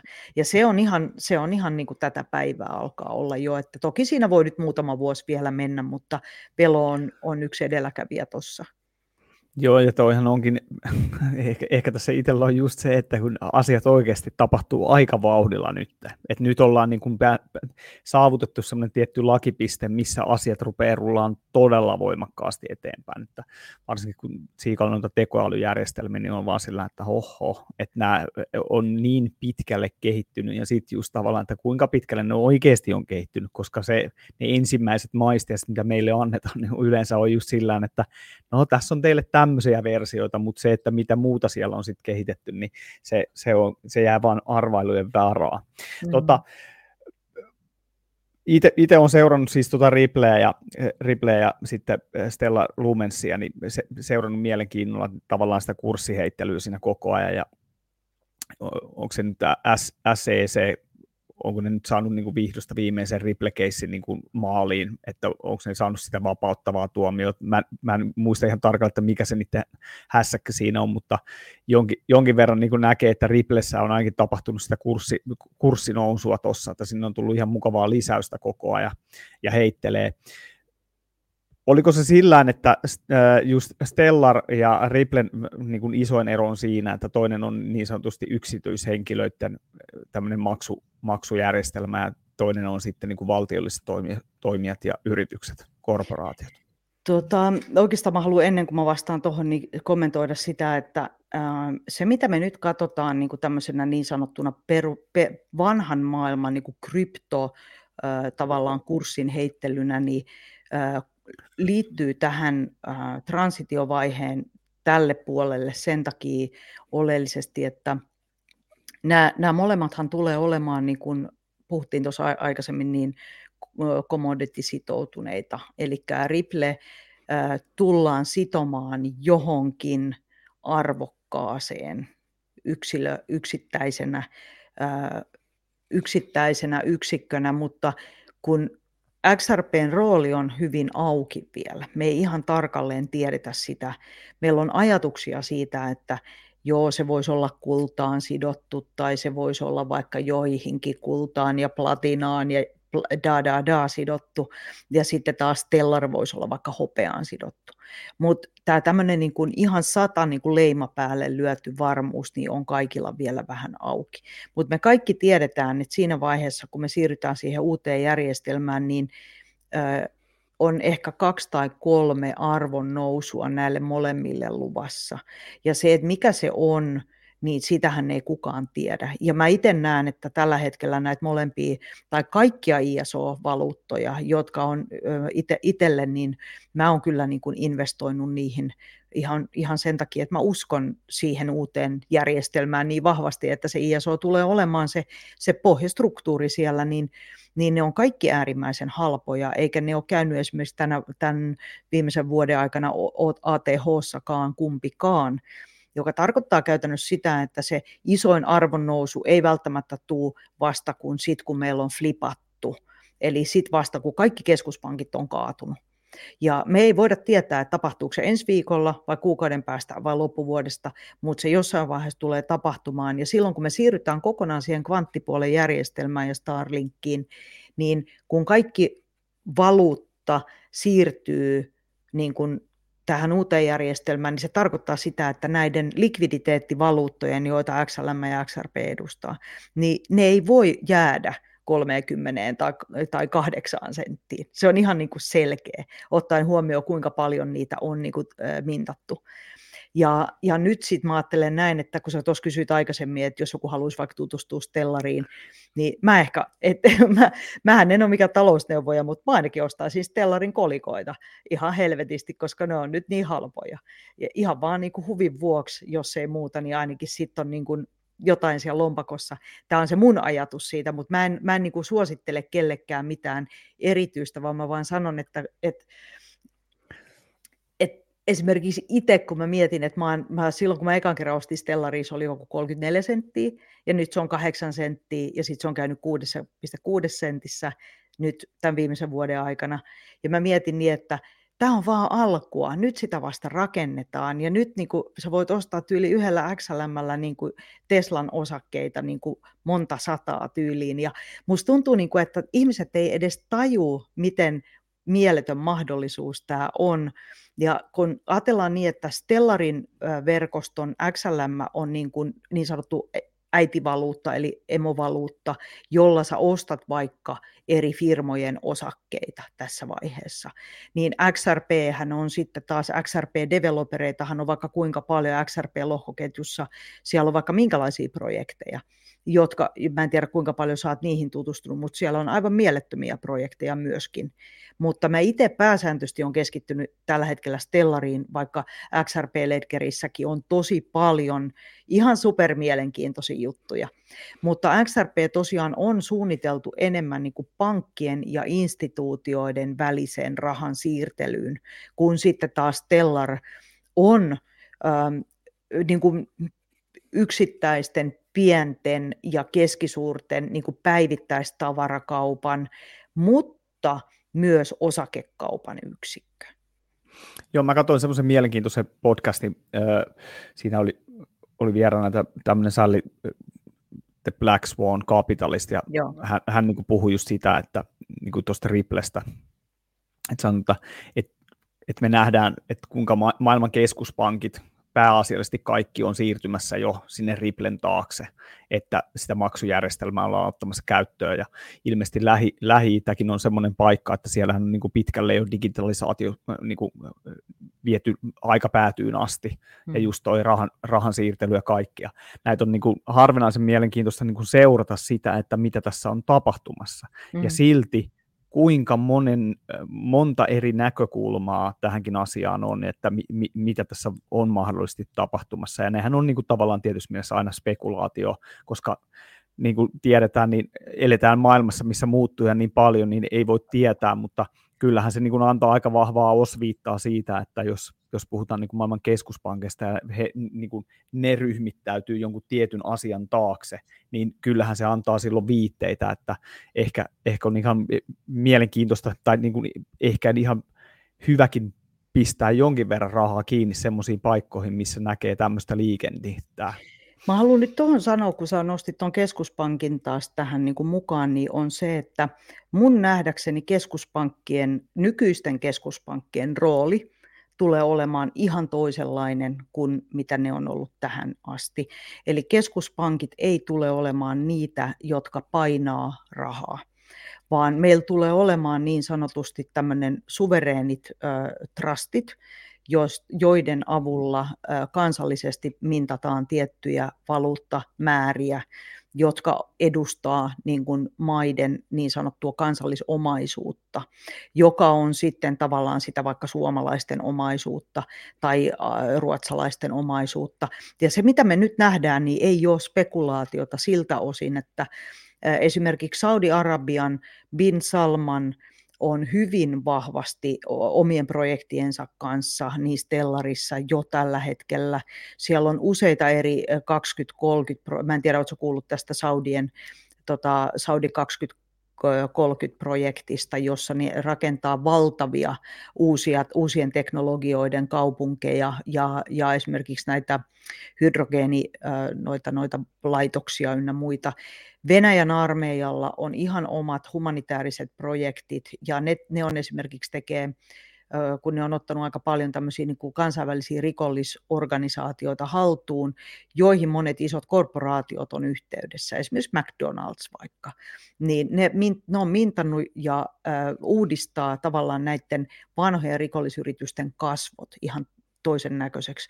Ja sitten meillä on vielä SPIA-projektit, jotka on, SPIA on tämmöinen kansainvälinen auditointiryhmä, joka on käynyt jokaisen QFS-järjestelmään siirtyvän keskuspankin ää, tota, holvissa niin sanotusti paperit läpi, auditoinut ne ja tehnyt niistä yhteenvedon ja sen perusteella kaikki maat, jotka tulee olemaan QFS mukana, niin minttaa omalle maalleen tietyn määrän tokeneita.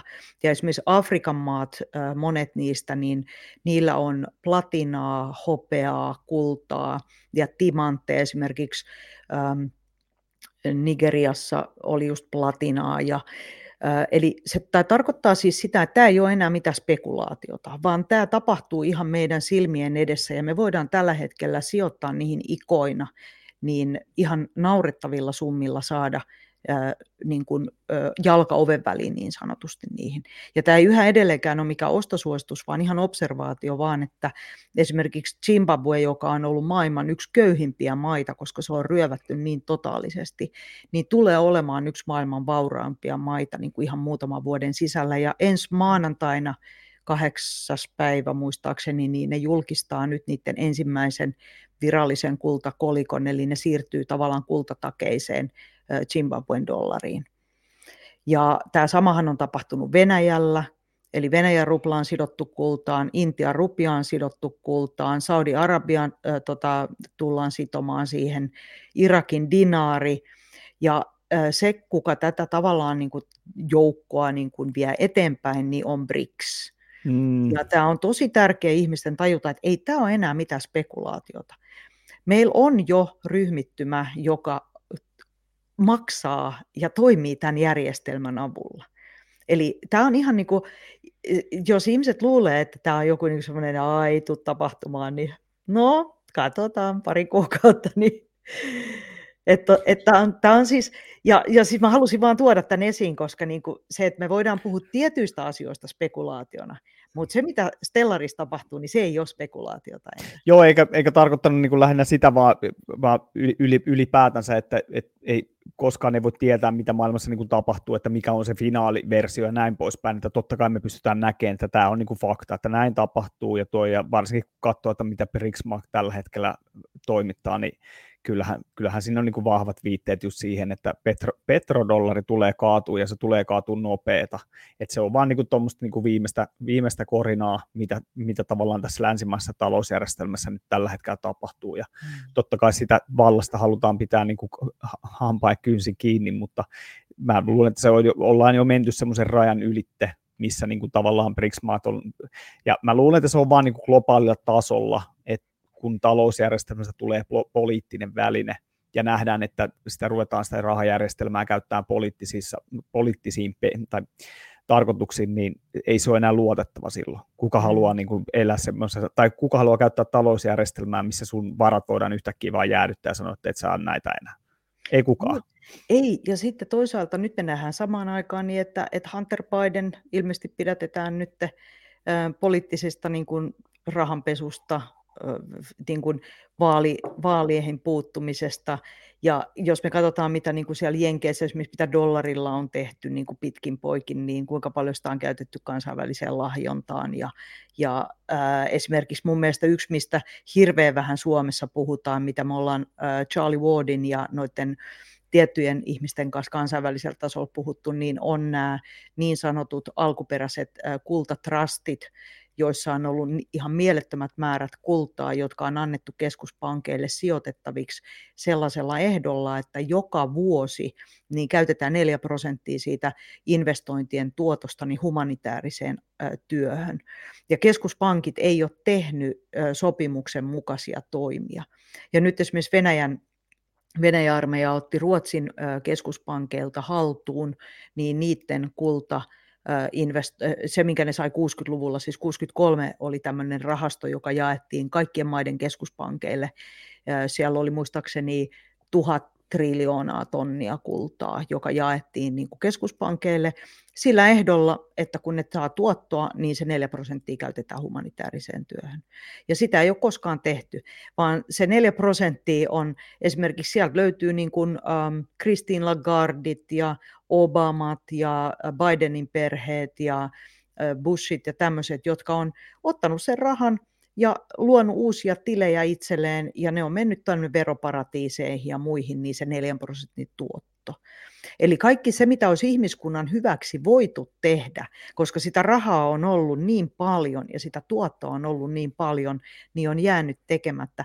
Ja näitä trasteja on itse asiassa tosi paljon erilaisia.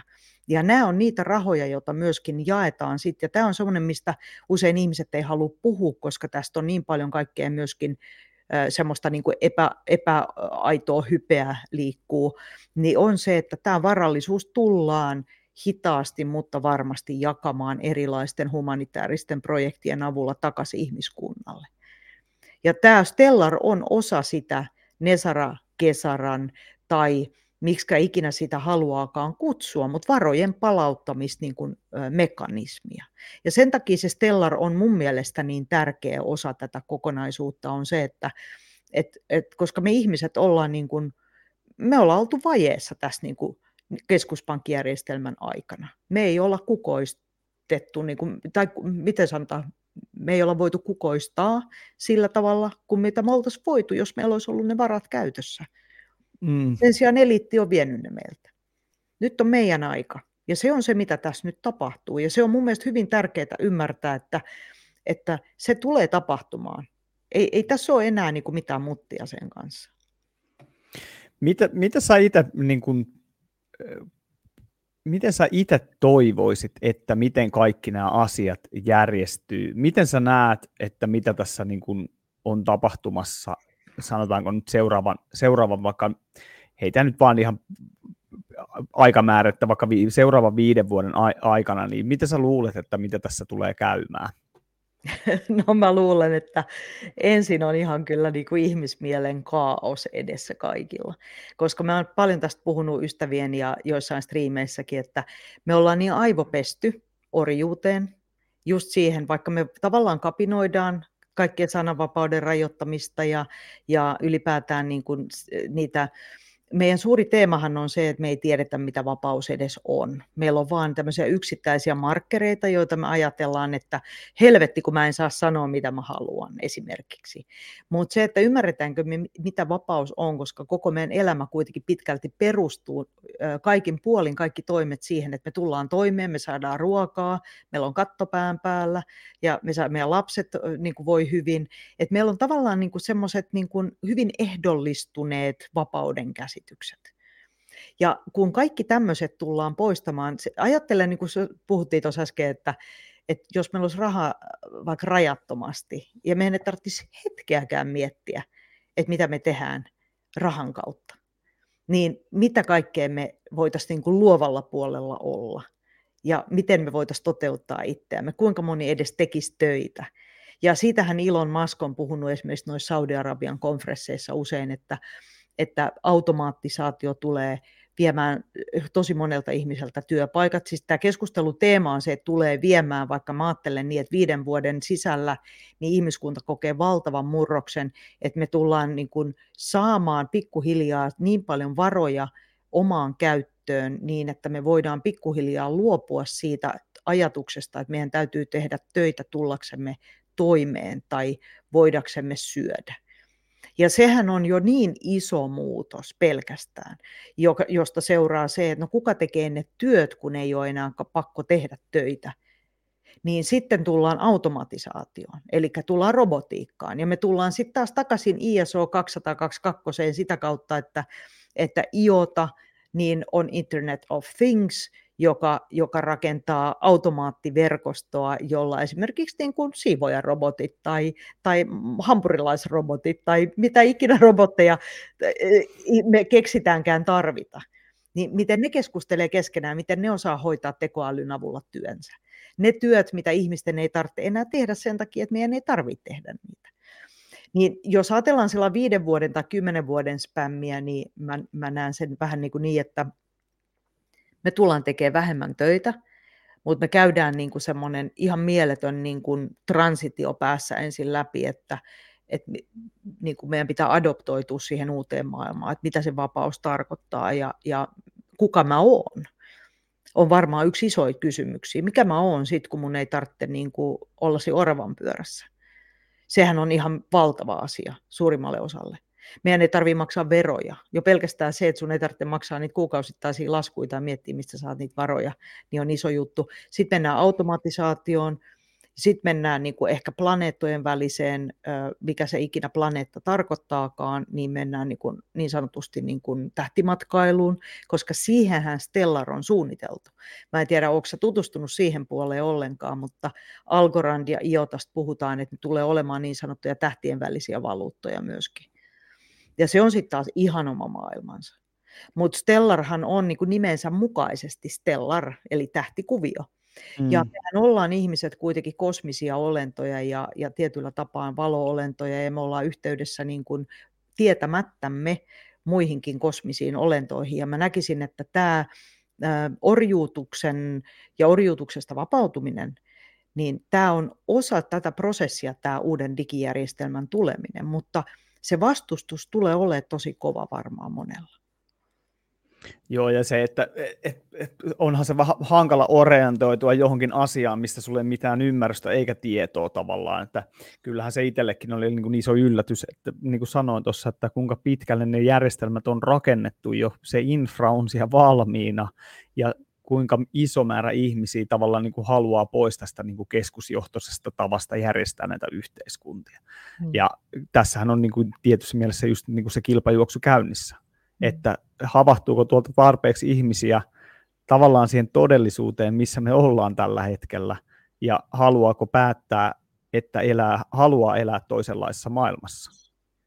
Mutta ajattelepa se sillä tavalla, että jos QFS-järjestelmä kerran tulee ja on väistämätöntä, niin se tarkoittaa myöskin sitä, ja mä otan tämän Velon nyt esimerkiksi siihen, että Velohan on rakentanut tavallaan niin kuin ajatuksella, että vaikka meillä ei olisi Stellarissa tiliä, niin niin tämä QFS-järjestelmä voi rakentaa meille Stellariin valmiiksi tilin, johon me voidaan niin kuin ottaa yhteys vaikka sen meidän sosiaalisen median alustan kautta. Ja sillä tavalla mä ajattelen, mä oon vähän tullut toisiin aatoksiin siitä, että kaikkien ei tarvitse olla hereillä voidakseen olla osa QFS ja sitä Stellarin järjestelmää, että vaikka sä et tietäisi sanaakaan Stellarista, niin sä voit silti käyttää sitä järjestelmää, koska se tuodaan tavallaan sulle mahdolliseksi tällä erilaisella niin kuin näillä, näillä rakenteellisilla yhteyksillä. Ja siinä mielessä niin mä luulen, että tässä se ainoa valinta on ihmisellä se, se niin kuin pään sisäinen valinta, että jäänkö mä siihen niin kuin vanhaan orjuuteen käsiksi, niin kuin siihen veronmaksajan niin kuin mielenlaatuun, vai olenko mä siinä vapauden mielenlaadussa. Mutta mä luulen, että ne, jotka ei tavallaan ehdi tähän niin sanottuun ensimmäiseen aaltoon, mä itse olen kolme vuotta kohta ollut tässä ja ajattelen, että me ollaan sitä ekaa aaltoa, jotka, jotka, ja me ollaan vieläkin niitä niin sanottuja beta-käyttäjiä.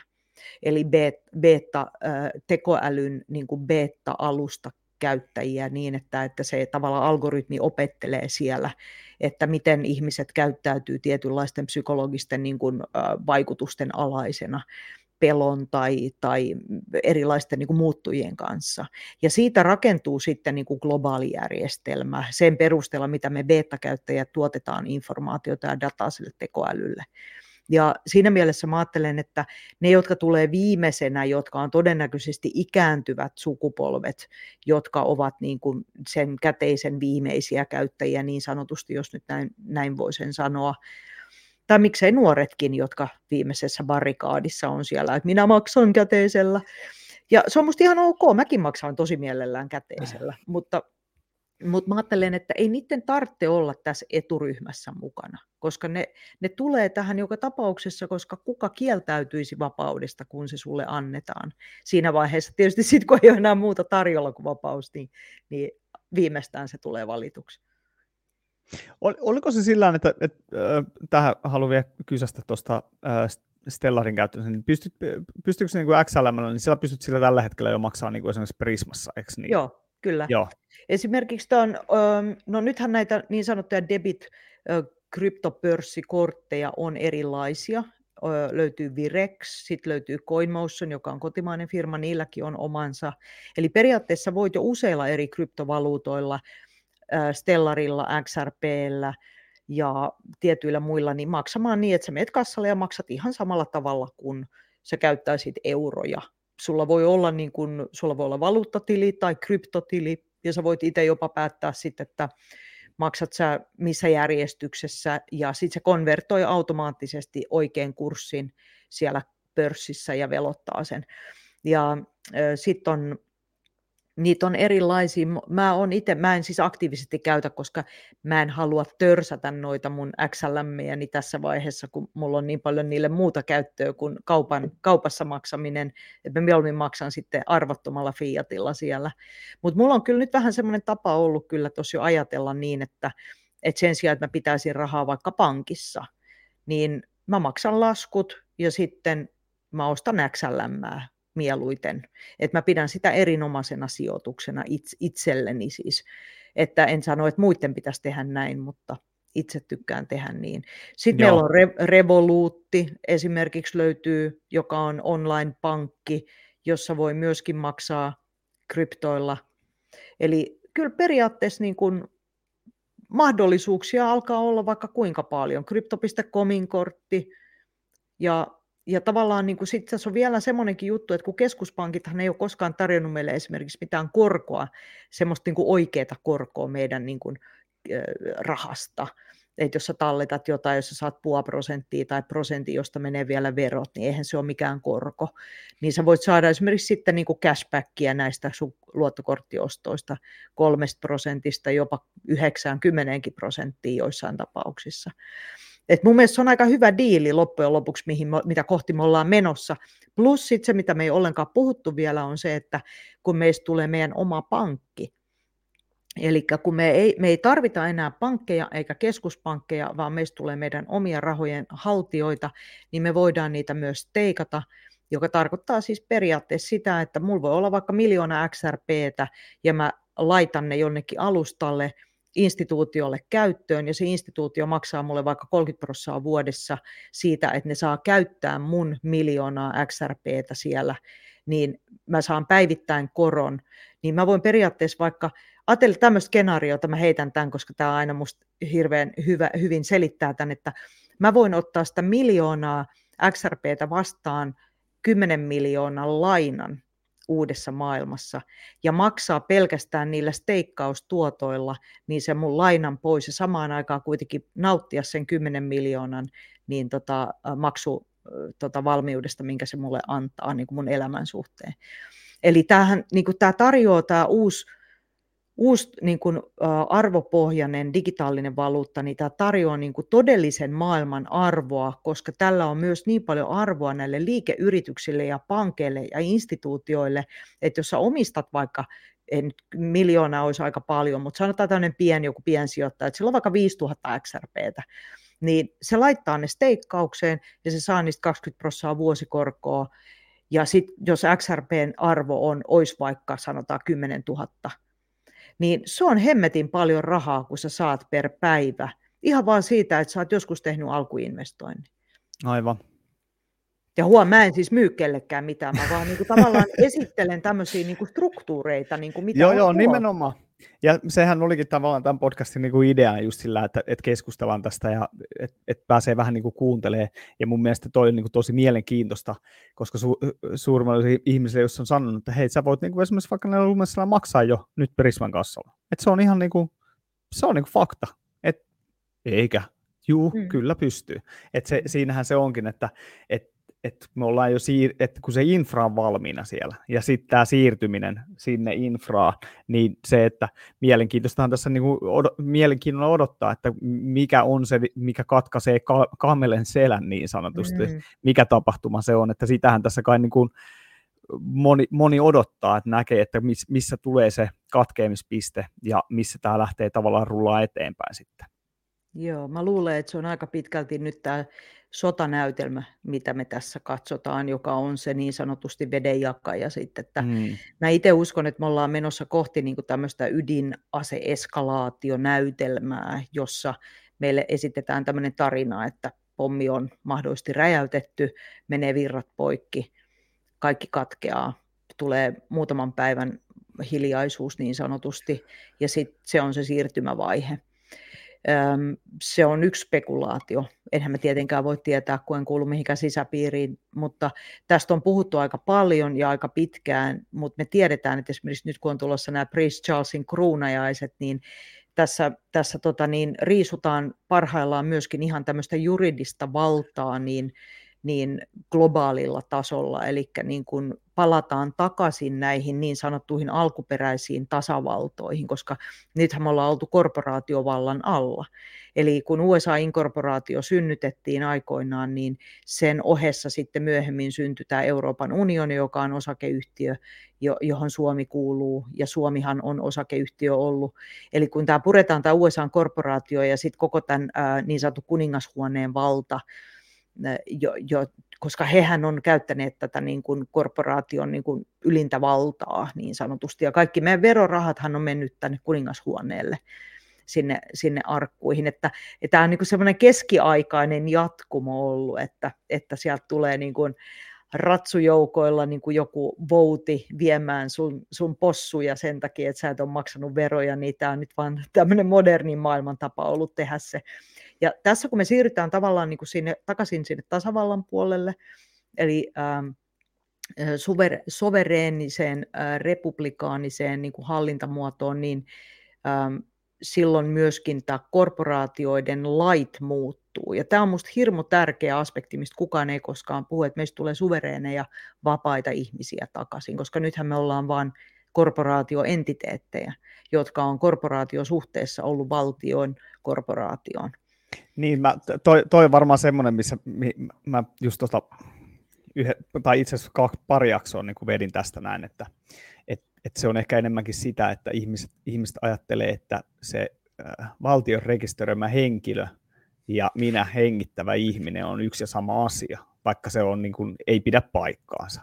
Et, et, et, jos me ajatellaan, että me ollaan näitä, niin silloin me ollaan, niin kuin, me ollaan niitä. Mutta jos me ymmärretään, että me ollaan niin kuin hengittäviä, eläviä organismeja, ihmisiä, ja me ollaan kaikki tasa-arvoisia, samanarvoisia, me ollaan vapaita, ei, ei kukaan meitä voi niin kuin niin sanotusti alistaa, niin tämä, on just tämä mielenkiintoista, että miten nämä, nämä kaikki vaan niin kuin linkittyy toinen toisiinsa. Että me ollaan maailmassa, missä kaikki on sidoksissa toisiinsa tavalla tai toisella, ja kun sä rupeat jotain asiaa tutkimaan, niin sä päädyt taas yhteen risteykseen, mikä vie sut taas toiseen paikkaan, ja sä huomaat, että se on vain yksi iso semmoinen verkko, missä Kyllä. kaikki heijastaa toinen toisiaan. Hei, me ollaan tässä puolitoista tuntia höpötellyt meneen, niin onko jotain, mitä sä haluaisit katsojille ja kuuntelijoille tähän loppuun sanoa, Jaska? Tämä on ollut ihan mielettömän hieno keskustelu ja to, tosi jotenkin mukava ollut kuunnella kaiken näköistä, että mitä tähän, mitä tähän liittyy ja sitä, sitä varten pyysinkin sua mm. tähän jaksoon tulee vähän keskustelemaan tästä asiasta. Joo, ja siis on ollut tosi kiva, ja mä tykkään siitä, että mä voin suomeksi keskustella tästä jonkun kiinnostuneen kanssa, koska musta, mä oon itse kokenut, että on vähän haastavaa ää, puhua suomalaisille tästä järjestelmästä, kun suuri osa siitä informaatiosta on englanniksi. Ja varsinkin varttuneemmalla väellä ei välttämättä tämmöinen sanastollinen englanti ole hirveän hyvin hallussa. Ja mulla on ollut ilo ja kunnia niin kuin saada niin kuin tietyllä tapaa työskennellä ja, ja keskustella tästä juurikin niiden ihmisten kanssa, jotka on hyvin, hyvin lähellä sitä ydintä ja niitä tiimejä, myöskin niitä developereita, jotka kehittää Stellariin näitä erilaisia projekteja ja myöskin olla suorassa niin, kuin, niin sanotussa hankintayhteydessä niihin. Mä pidän tavallaan niin kuin, että okei, äh, tämä ei varmasti ole sattumaa, mä uskon, että tämä on ihan suunniteltu juttu niin kuin omalla kohdalla, että tämä resonoinut mulle niin vahvasti tämä Stellari siitä asti, kun mä ekan kerran kuulin siitä. Ja mä itse ajattelen sen niin, että ei, eihän tämä niin kuin ymmärtäminen vaadi sitä, että kaikkien pitää kääriä hihat ja, ja ruveta tutustumaan, vaan, vaan että olisi niin kuin jonkunlainen ymmärrys ja rauha siitä, että tämä tulee, tämä on, tämä on hyvä projekti, tämä on mun vilpitön ja vakaa näkemys, että tämä on ihmiskunnan hyväksi ja ihmiskunnan vapauttamiseksi alun perin tehty tämä projekti. Ja vaikka kaikki romahtaa, niin se ei ole katastrofi, vaan se, se täytyy tapahtua, jotta me voidaan siirtyä siihen uuteen. Ja toi, kun sä kysyit siitä viiden vuoden perspektiivistä, niin mä sanoisin, että tämä vuosi tulee olemaan käänteen tekevä ihan tasan varmasti. Me tullaan näkemään semmoisia juttuja, mitä kukaan ei olisi unissaankaan uskonut näkevänsä. Ja sit siitä mä uskon, että se rupeaa helpottamaan pikkuhiljaa. Ja Stellari on semmoisille ihmisille mun mielestä tutustumisen arvoinen, jotka on mieleltään ehkä uusien projektien tota, uusista projekteista kiinnostunut ja haluaisi vaikka laittaa euron sinne ja toisen tänne e, ihan vaan, koska siellä on ihan uskomattoman hienoja projekteja. Ei tarvitse olla miljonääri. Ja tämä on mun mielestä yksi vakuuttavi juttu on se, että Stellarissa kenenkään ei tarvitse laittaa esimerkiksi isoja rahoja joihinkin token osakkeisiin, vaan se riittää, että sulla on vaikka euro tai viisi euroa, ja sä voit sillä – niin parantaa tulevaisuudessa sitä elämänlaatua. Ja mä näkisin, että tämä on niin kuin yksi, mikä kiehtoo minua itseäni, koska niin monet ihmiset elää niin tiukasti kädestä suuhun tällä hetkellä. Että ihmisillä ei ole varoja hirveästi ylimääräiseen. Ja sitä kautta mä katson, että Stellar tarjoaa niin kuin tavallisille, ihan tavallisille ihmisille niin mahdollisuuden parantaa sitä elämänlaatuaan. Mutta se ei tule toki tapahtumaan niin kuin heti seuraavalla viikolla. Ja kun tämä ei toimi sen perinteisen krypto maailman lainalaisuuksilla, jossa koko aika kytätään, että koska hinta nousee, jotta päästään myymään, vaan tässä enemmänkin kumuloidaan, odotetaan flippiä ja sitten katsotaan, miltä se lompakko näyttää sen flipin jälkeen, koska se on se, mikä ratkaisee, kun sinne tulee se arvotausta. Jep. Et sehän, se, sehän tässä niin kuin on kaikista kutkuttavinta just, että palataan oikeasti siihen oikeaan arvoon. Että meillä on jotain oikeaa arvoa, mihinkä me niin kuin jotain arvotetaan ja määritellään. Niin jotenkin sitä, sitä tosiaan niin kuin tässä itsekin odottelee ja mm. odottaa sitä uutta, uutta, uutta maailmaa, mikä tuolla on niin kuin tulossa. Kyllä. Ja hei, olisi tosi kiva, me voitaisiin mun mielestä ihan hyvin pitää jossain vaiheessa niin tuommoinen päivitysjakso vaikka, sitten sit tiedätkö, muutaman viikon päästä vaikka katsoa, että okei, että mitäs nyt on tapahtunut, koska koko ajan tapahtuu tosi paljon. Mutta sitten jotenkin aina tämmöisessä tilanteessa niin unohtaa, että mitä kaikkea, mitä kaikkea kuukausi sitten tapahtui, koska se on niin nopea se tahti, että tässä tapahtuu semmoinen niin valtava niin kuin pikajuoksu, että ihan kuin me oltaisiin niin loppusuoralla ja tehdään hikiotsassa, että Joo, mitä kyllä. kaikkea nyt tällä viikolla onkaan tapahtunut. Niin, ja kun se jotenkin tuntuu, että varsinkin tuon kor- korona, korona, niin kuin, koronavuosien jälkeen, niin tuntuu, että ajantaju on vääristynyt ihan totaalisesti, koska niin lyhyessä ajassa tapahtuu niin paljon asioita, ja jotenkin just se, että ainakin itsellä niin tuntuu, että ajan, ajan käsitys on jotenkin täysin muuttunut, varsinkin noiden koronavuosien jälkeen. Se on niin hauska, ihan kuin, ihan kuin siitä olisi kauhean kauan, kun se oli niin, niin. muutama kuukausi, kun vielä ihmiset oli ihan paskana tuolla. Jep, se, siis just tätä tarkoitan, että se niin kuin tuntuu, että se olisi tapahtunut joskus niin kuin vuosikausia sitten. Joo, kyllä. Että tosi, tosi jotenkin niin kuin erikoista. Hei, viimeiset sanat vielä katsojille ja kuulijoille, niin paketoidaan sen jälkeen jakso purkkiin. No, mitäs mä nyt sitten sanoisin muuta kuin, että, että, että tsemppii kaikille ja, ja hyvää mieltä. Mä oon itse siis, mähän on ihan semmoinen äärittäin, mä oon äärimmäisen positiivinen ja mä huomaan sen, että, että mitä hullummaksi tämä menee, niin sen hauskempaa mulla on, koska mulla on koko ajan semmoinen olo, että me katsotaan isoa näytelmää. Ja jos tämmöisen perspektiivin pystyy jotenkin sisäistämään, että kaikki on näytelmää, niin kuin Zelenskin niin kuin kokkelinenästä, niin kuin Sanna Marinin, tiedättekö te, biletykseen ja, ja Venäjän touhuihin ja kaikkeen, niin että et meidän täytyy yrittää tästä ajasta löytää huumori ja jonkunlainen hymy, niin mä luulen, että me selviydytään tästä niin kuin aivan hemmetin hienosti. Kiitos sulle hei Jami tosi paljon, että pyysit mut ja pyydä tähän uudestaan. No, todellakin pyydän ja kiitos, että tulit vierailulle. Oli ilo kuunnella näitä asioita, mitä sulla oli kerrottavana ja mielellään otetaan vielä uudestaan, uudestaan uusi jakso. Ja ei mitään, hei, suurkiitos sulle, suurkiitos kuulijoille ja katsojille ja palataan taas seuraavan äh, jakson parissa. Moi moi! Moro moro! Mm-hmm.